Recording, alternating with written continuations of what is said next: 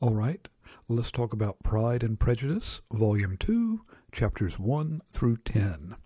Now, we begin with the the revelation that we kind of saw coming that there's no hope that Mr. Bingley will be back in the neighborhood.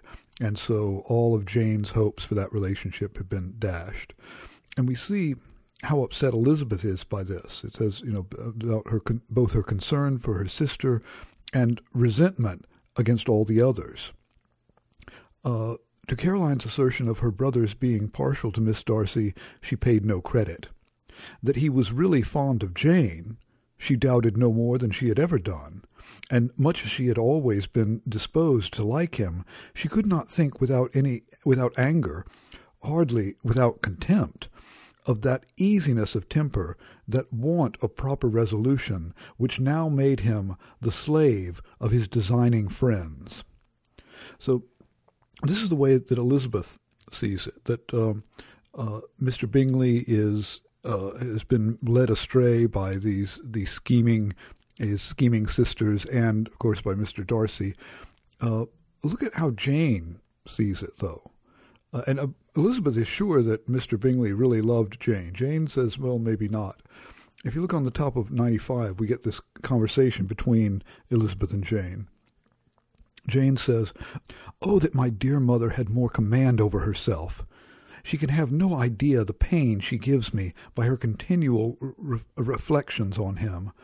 But I will not repine. It cannot last long. He will be forgot, and we shall all be as we were before. So it's interesting that Jane understands that you know part of the reason that this didn't work is her her mother. Her mother was there talking about the, the, their plans for marriage before anything had really happened, and her other kind of lack of social graces had been uh, uh, a hindrance to her. But she also says, well, you know, in time it'll it'll pass. Um, you know, obviously he didn't like me, and you know that I'll I'll get over it. And Elizabeth uh, replies, My dear Jane, you are too good. Your sweetness and disinterestedness, disinterestedness are really angelic. I do not know what to say to you. I feel as if I have never done you justice or loved you as you deserve. So Elizabeth is genuinely impressed by how how well Jane is taking all of this. And she tells her sister, There are few people whom I really love, and still fewer of whom I think well. The more I see of the world, the more I am dissatisfied with it, and every day confirms my belief of the inconsistency of all human characters, and of the little dependence that can be placed on the appearance of either merit or sense. Now, this is again the kind of darker, more cynical view that Elizabeth has here and notice she makes the distinction of the, the few people she loves and even fewer of whom she thinks well. So, you know, for example, she loves her mother, but she doesn't really think that well of her mother. But she's saying Jane, she does love her and think well of her, but most people no. Most people are uh, in constant, it's, she's dissatisfied with that. And Jane comes back with her and says, uh, you know, don't let these feelings run away with you. They will ruin your happiness. You do not make allowance enough for difference of situation and temper. She's saying, you know, you see everything from your point of view, and you don't make allowance for how other people might feel. Other people might be different about things. But Jane and Elizabeth disagree about Mr. Bingley's affection. Uh, Elizabeth strongly believes that Bingley really was falling in love with Jane, and Jane actually doesn't want to believe that. If you look on the top of 97, uh, she says, I am not ashamed of having been mistaken, or at least it is slight. It is nothing in comparison of what I should feel in thinking ill of him or his sisters. Let me take it in the best light, in the light in which it may be understood. So Jane would really rather it be that uh, Bingley didn't love her because if Bingley did love her and, he, and Elizabeth is right and they were led astray, then Jane's got to rethink her way of looking at the world, of looking at the, the best of everything all the time. Um, now look at um, their father's reaction to this. She, he knows that Jane is upset, and he has a little conversation with Elizabeth about it. Mr. Bennet treated the matter differently. So, Lizzie, he said one day, your sister is crossed in love, I find. I congratulate her. Next to being married, a girl likes to be crossed in love a little now and then. It is something to think uh, to think of, and gives her a sort of distinction among her companions. When is your turn to come? You will hardly uh, bear to be long outdone by Jane. Now is your time. Here are officers enough in Meryton to disappoint all the young ladies in the country. Let Wickham be your man. He is a pleasant fellow, and would jilt you credibly. Now, of course, as always, Mr. Bennet is kind of being sarcastic uh, here. He's he's kind of a, he's kind of a smartass. Uh, but notice that there's really a kind of a lack of sympathy in Mr. Bennet he, he doesn't take the, the these affairs, these emotional affairs, these affairs of the heart very seriously, and he's kind of teasing uh, Elizabeth, who is his favorite daughter. Well, you need to get crossed in love. Why don't you take up with Wickham? I'm sure he'll jilt you and disappoint you. Ha ha ha. Um, there's kind of in, in both of their the parents, Mr. and Mrs. Bennet, are inappropriate in some way. Uh, Mrs. Bennet doesn't understand the social graces, and she is, has this kind of singular obsession with getting the girls married. Mr. Bennet has a kind of a cold detachment from everything that doesn't take the, the, the real problems that his daughters have very seriously. Now we see a contrast in that when we get the uh, the aunt and uncle who come to visit for Christmas, the Gardiners. Um, uh, Mr. Gardiner is uh, Mrs. Bennet's brother. Uh, though this is in chapter 2, uh, the narrator tells us that uh, Mr. Gardiner was a sensible, gentlemanlike man, greatly superior to his sister, as well by nature as education. So we're saying they're, they're brother and sister, but they're not alike. Uh, he, he's a much more substantial person.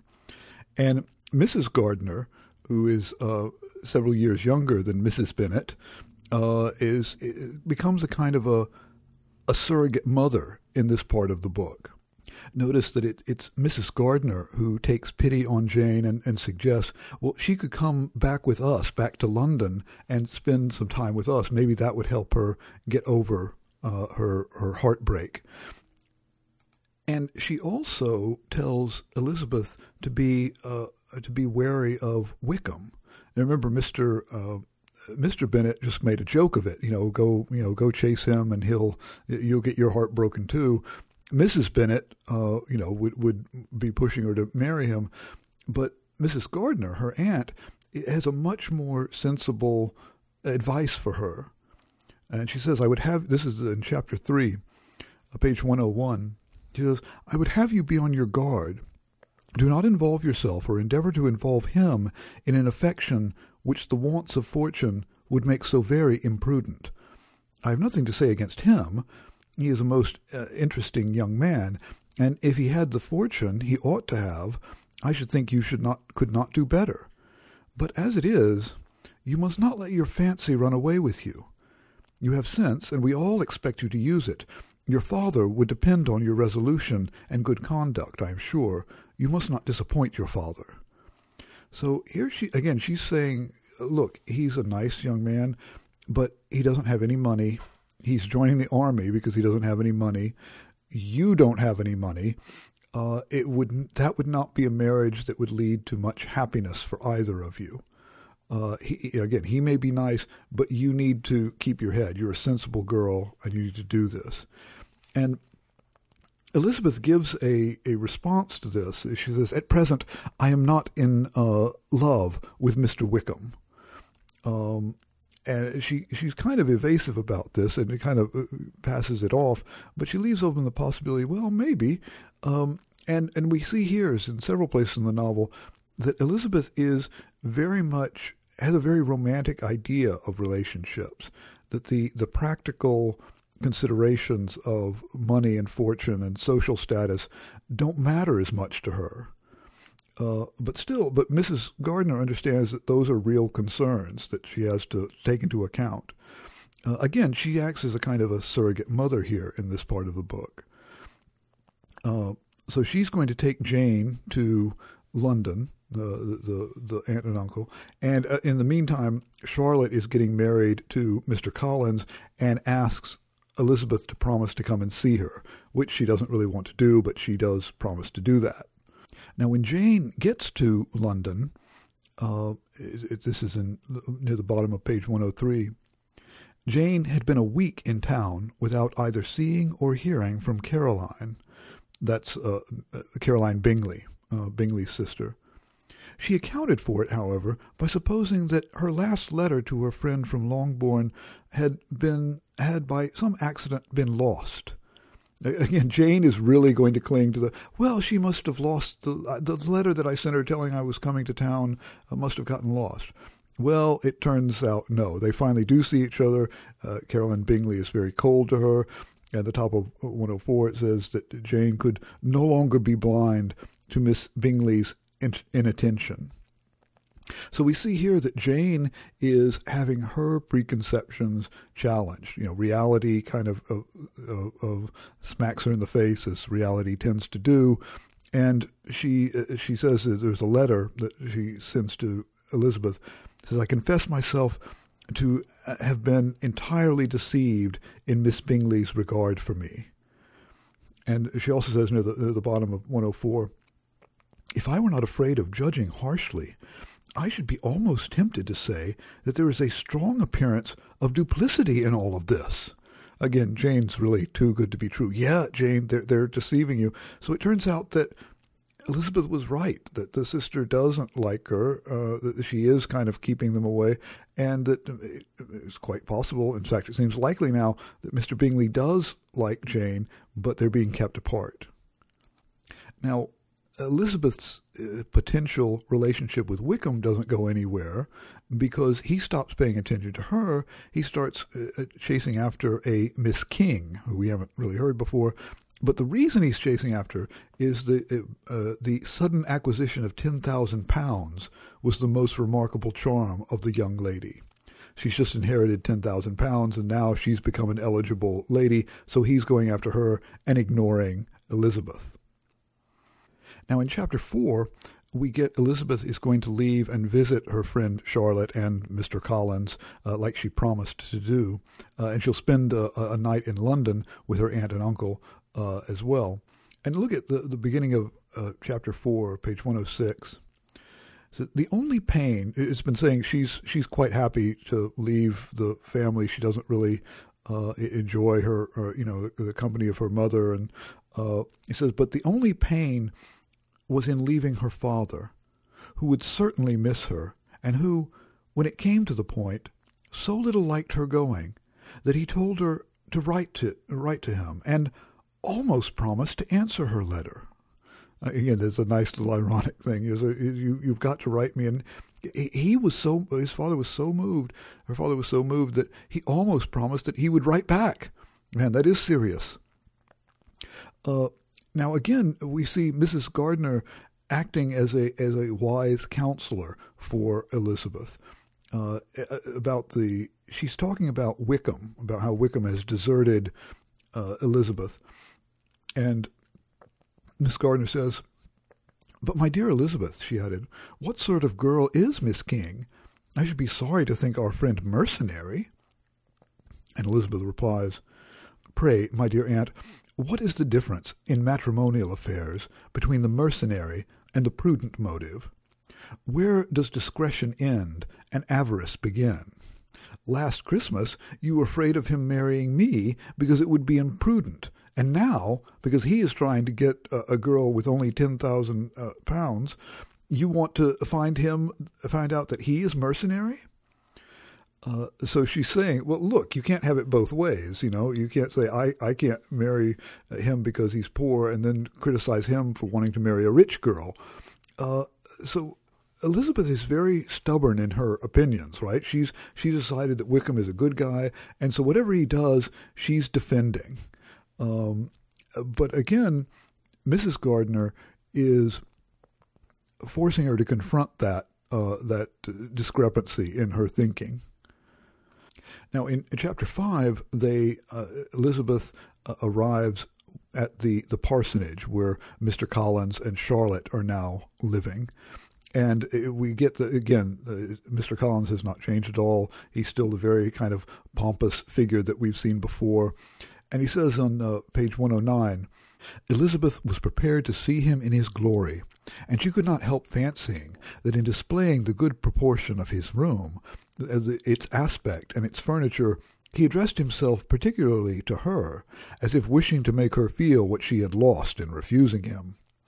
But though everything seemed neat and comfortable, she was not able to gratify him by any sign of repentance, and rather looked with wonder at her friend that she could have so cheerful an air with such a companion. So she still can't believe that uh, Charlotte is making a happy life here with Mr. Collins.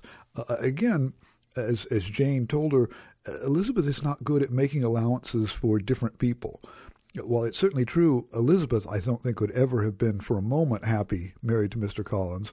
Charlotte has found a way to do it. And actually, the relationship between Charlotte and Mr. Collins is in many ways very similar to the relationship between Mr. and Mrs. Bennet, to Elizabeth's mother and father.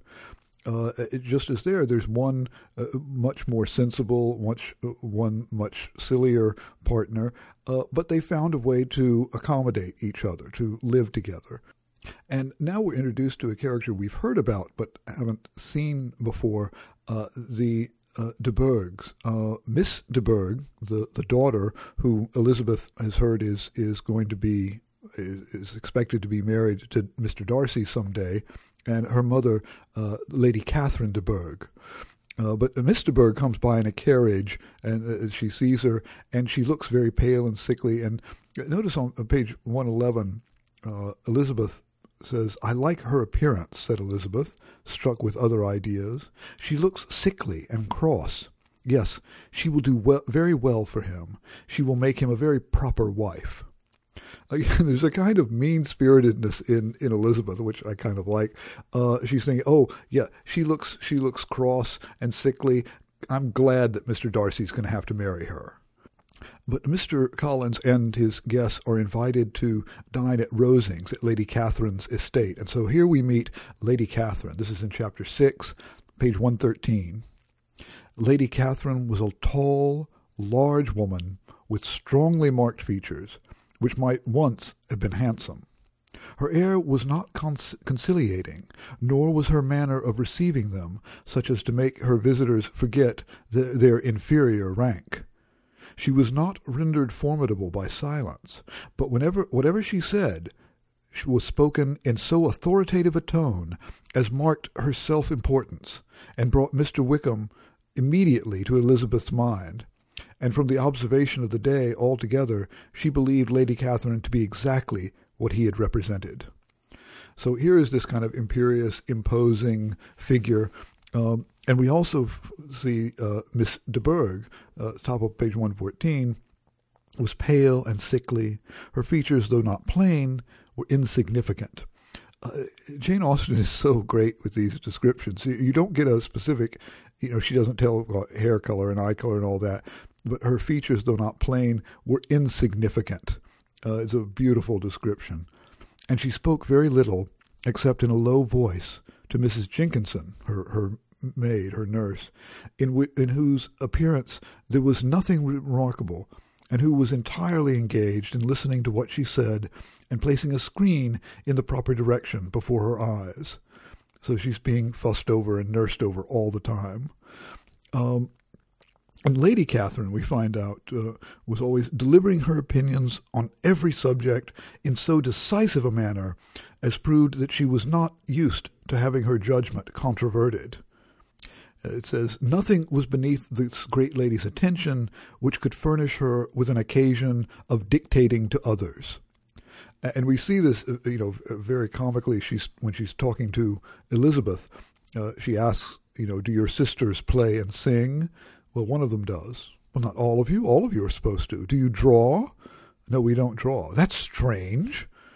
Well, he, and he finds out you didn't have a governess. Well, that's ridiculous. Five girls without a governess. What's wrong with you?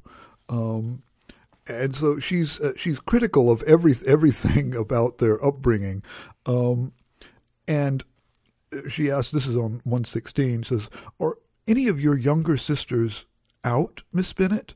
Now, when a, uh, coming out uh, ball was when a lady came out into society, it meant she was eligible to receive proposals of marriage. Uh, so it's very important in, in this in this culture when uh, when a, a, young lady comes out. And Elizabeth replies, "Yes, ma'am, all, all. What? All five at once? Very odd." Um, so she doesn't like that either, and she actually doesn't like. Uh, um, and Elizabeth comes back to her and says, "Well, that you know, why should the why should the younger girls have to wait to get married because the older girls haven't found someone to marry? That's that wouldn't be fair.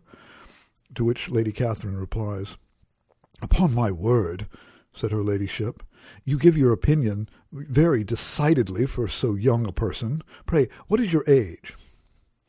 With three younger sisters grown up, replied Elizabeth, smiling, your ladyship can hardly expect me to own it.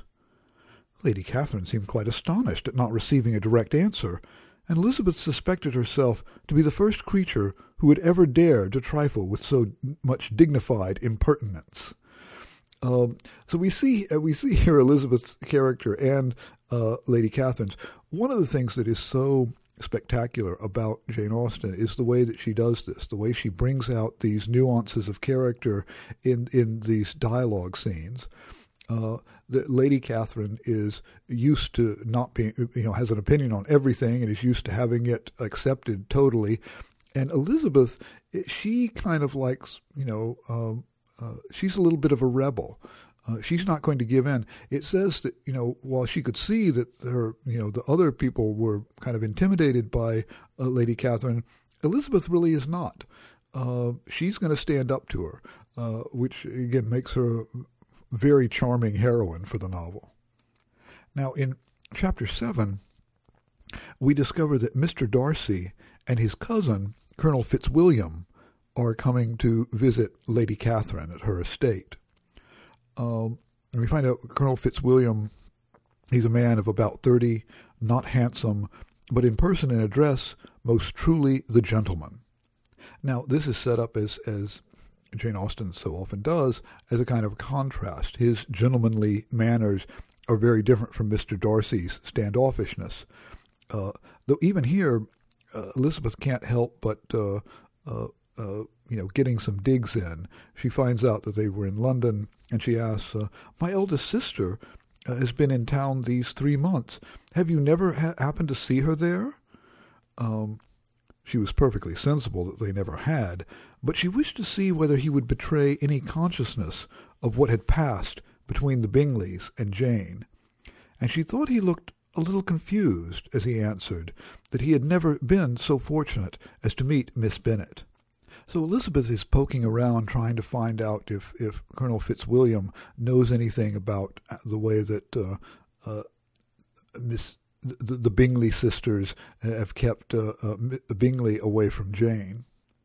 Now, we learn in chapter 8 that uh, Colonel Fitzwilliam uh, seems very pleased with Elizabeth's company. Um, it says, Mrs. Collins' pretty friend, that is, Elizabeth, had moreover caught his fancy very much.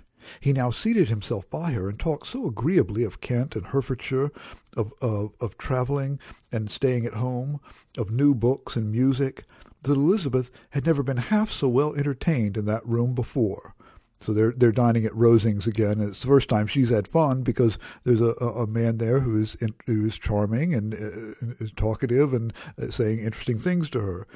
Um, but of course, Lady Catherine has to interrupt that. She asks, you know, what are you talking about? She says, of music. Oh, I, eh, of course, mm, Lady Catherine is the great authority on music. You have to tell me what you're saying.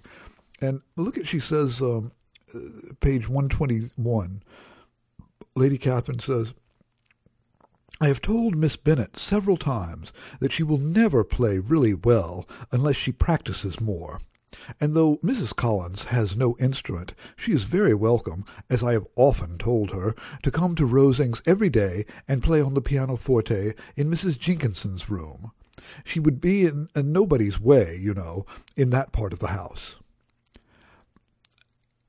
Mr. Darcy looked a little ashamed of his aunt's ill breeding, and made no answer. Now that's a very significant moment there. First of all, we have these kind of insulting, you know, essentially Lady Catherine has just insulted her. She doesn't know to play. Boy, she really needs some practice. And I've told her to come over, but uh, she doesn't do it. And Mr. Darcy realizes that Elizabeth has been insulted and is kind of embarrassed about it, his aunt's ill breeding.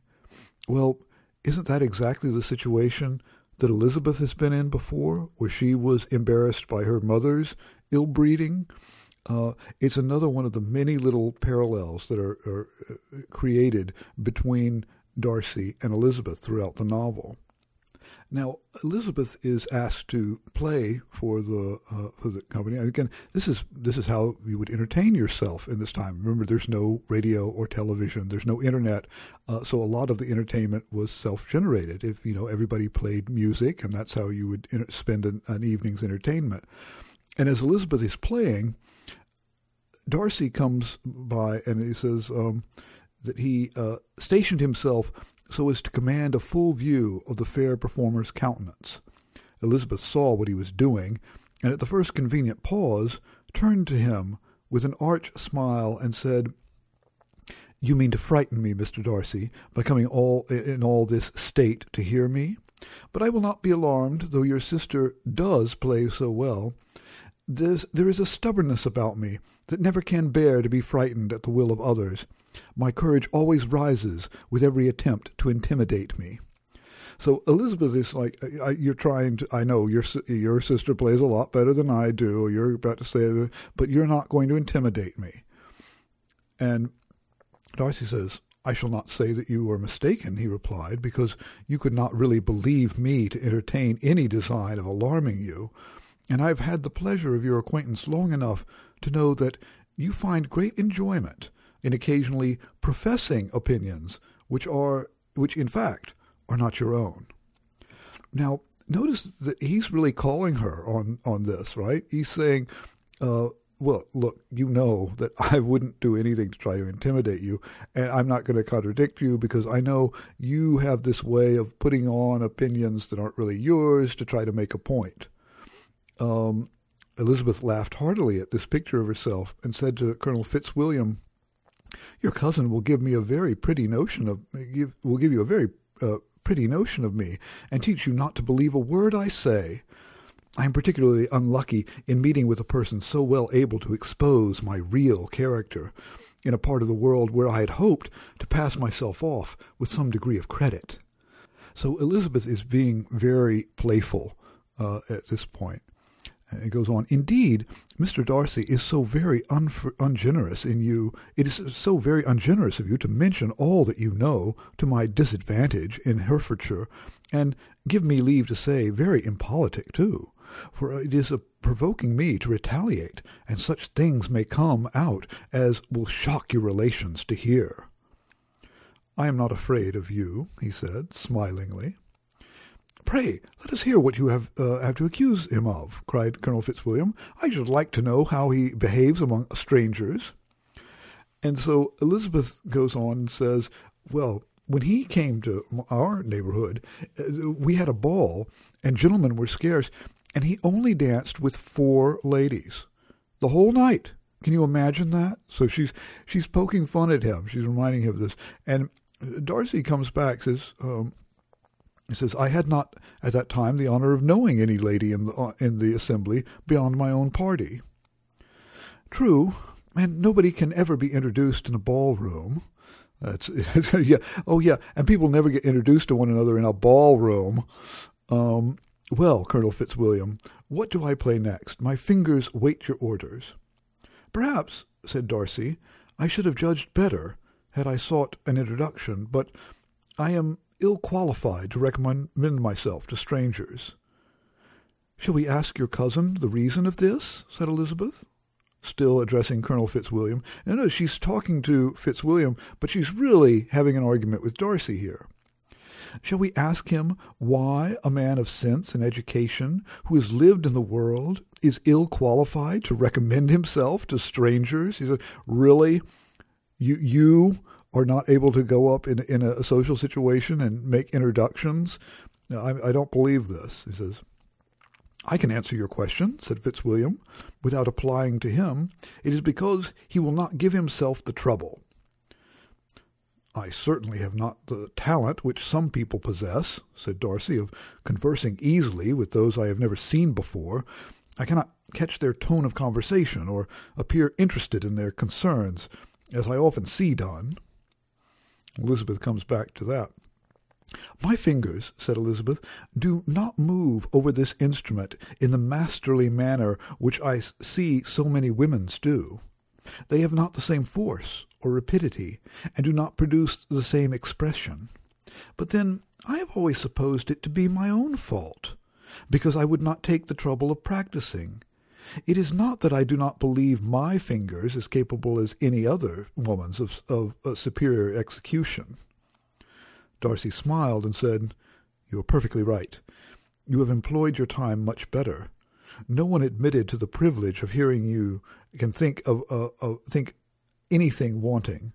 We neither of us perform to strangers.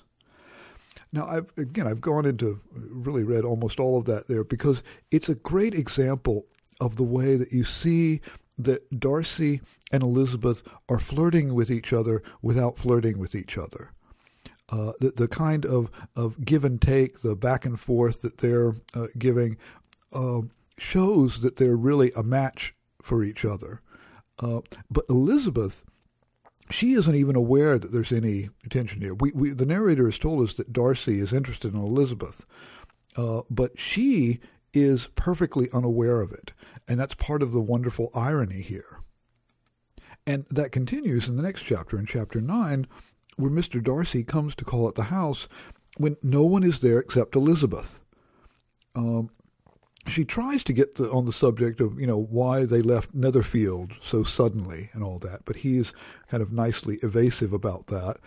Um, it gets onto the subject of he, he's thinking of that uh, uh, Charlotte and, and Mr. Collins are you know well matched, um, and he says the bottom of one twenty four.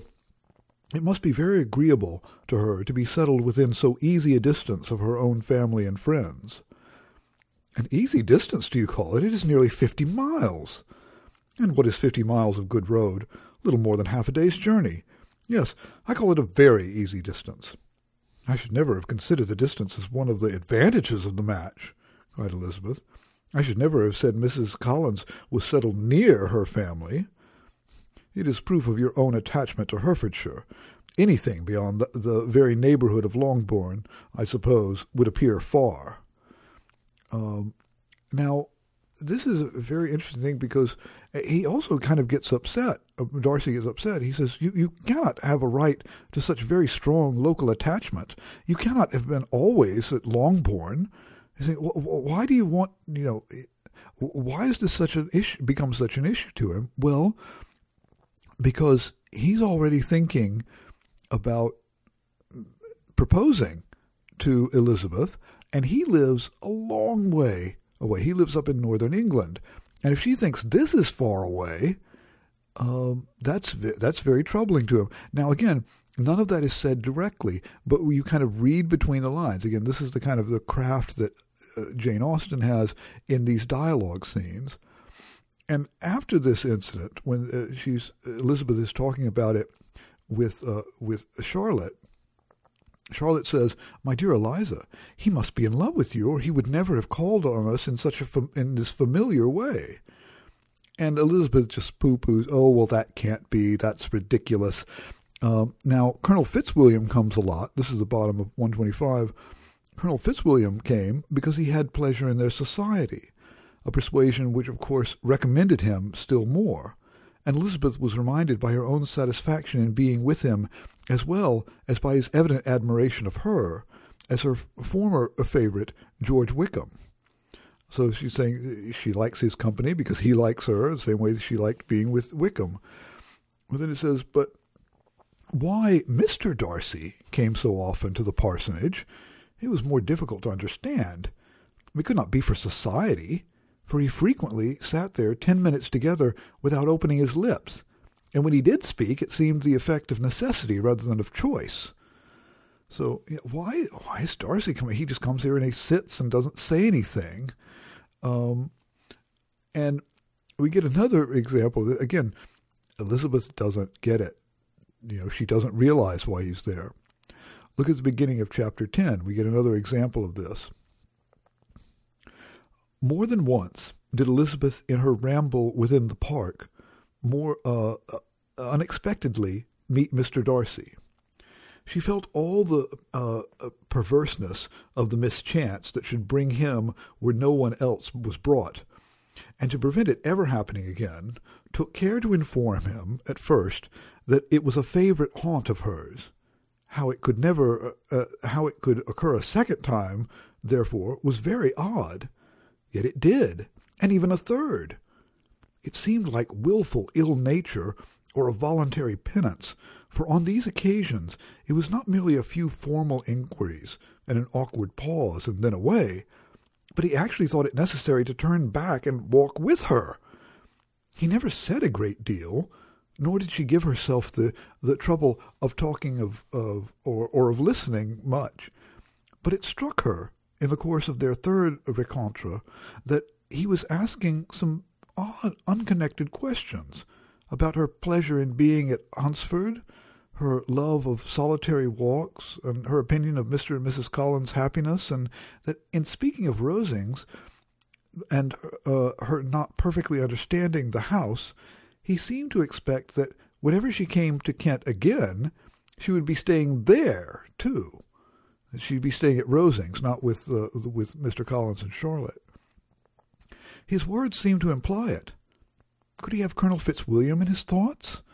She supposed, if he meant anything, he, mu- uh, he must mean an allusion to what might arise in that quarter. Why is he talking like the next time I'm here I'm going to be staying in the big house at Rosings? Is, is he think that is is Fitzwilliam that uh, interested in me. I guess if I were married to him, I'd be staying there. Again, she is just completely clueless that Darcy is head over heels with her at this time, and that's why he keeps showing up whenever she's walking. When she's told him, "This is where I like to walk," well, imagine that. That's where he was always there waiting for her. And he didn't just be there and say hi. He walked with her, even though he didn't talk a lot. He's very shy. He doesn't. He's not big on that but he's he's finding reasons to be with her. Now she also happens to meet Fitzwilliam at uh, in one of her walks, and uh, she's asking him. This is the middle of page one twenty seven. Do you certainly leave Kent on Saturday? She said. Yes, if Darcy does not put it off again. Now that's a really again that you can just pass over that, but look what that implies. Again means that they were going to leave earlier, but Darcy wanted them to stay longer. Why? Well, there's a certain somebody he wants to be around. Um, he says, uh, but I am at his disposal. He arranges the business just as he pleases. Elizabeth replies, and if not able to please himself in the arrangement, he has at least great pleasure in the power of choice. I do not know anybody who seems more to enjoy the power of doing what he likes than Mr. Darcy. He likes to have his own way very well, replied Colonel Fitzwilliam, but so do we all. It is only that he has better means of having it than many others, because he is rich, and many others are poor. I speak freely. A younger son, you know, must be inured to self-denial and dependence. Um, so he's talking about the, uh, uh, yeah, Darcy likes to have things his own way. He's kind of used to that. He's a he's a rich guy. He's always gotten things just his own way. And the conversation goes on. It's very you know it's very pleasant here. We again get the topic of the importance of the finances in relationships. Um, we find out too that Colonel Fitzwilliam is a, a guardian to Miss Darcy, Darcy's younger sister. But then we get a little a little bombshell comes in at the starting at the bottom of 128. Uh, yes, I really believe Darcy does take care of him uh, in those uh, points where he most uh, where he most wants care. they they've been talking about Bingley and says yes, you know Darcy is very uh, really takes care of him. He says from something that he told me in our journey hither, I have reason to think Bingley very much indebted to him. But I ought to beg his pardon, for I have no right to suppose that Bingley was the person meant. It was all conjecture. What is it you mean? It is a circumstance which Darcy, of course, would not wish to be generally known, because if it were to get round to the lady's family, it would be an unpleasant thing. You may depend upon my not mentioning it. And remember that I have not much reason for supposing it to be Bingley. What he told me was merely this that he congratulated himself on having lately saved a friend from the inconvenience of a most imprudent marriage but without mentioning names or any other particulars, and I only suspect it to be Bingley from believing him the kind of young man to get into scrapes of that sort, and from knowing knowing them to have been together the whole of last summer. All right, so now Elizabeth has her, you know, she's getting confirmation. Darcy has been bragging about saving a friend from the inconvenience of a most imprudent marriage. And Elizabeth uh, figures, oh, so it's Darcy who was uh, doing this. He was the one who was really behind all this. You know, the top of 130. Uh, if his own uh, it was if his own vanity, however, did not mislead him, he was the cause. His pride and caprice were the cause of all that Jane suffered, and still continued to suffer. He had ruined for a, for a while every hope of happiness for the most affectionate, generous heart in the world, and no one could say how lasting an evil he might have inflicted. So at this point in the novel, Elizabeth has had it with Darcy. Uh, she now has, uh, she believes, confirmation that Darcy broke up Jane and Bingley, uh, presumably because he doesn't like uh, uh, Mrs. Bennet and the, the rest of the family, that they're too poor, uh, they're not his kind of people, whatever it is. And it's caused Jane real uh, pain and, and you know, made her miss out on something that could have been wonderful for her.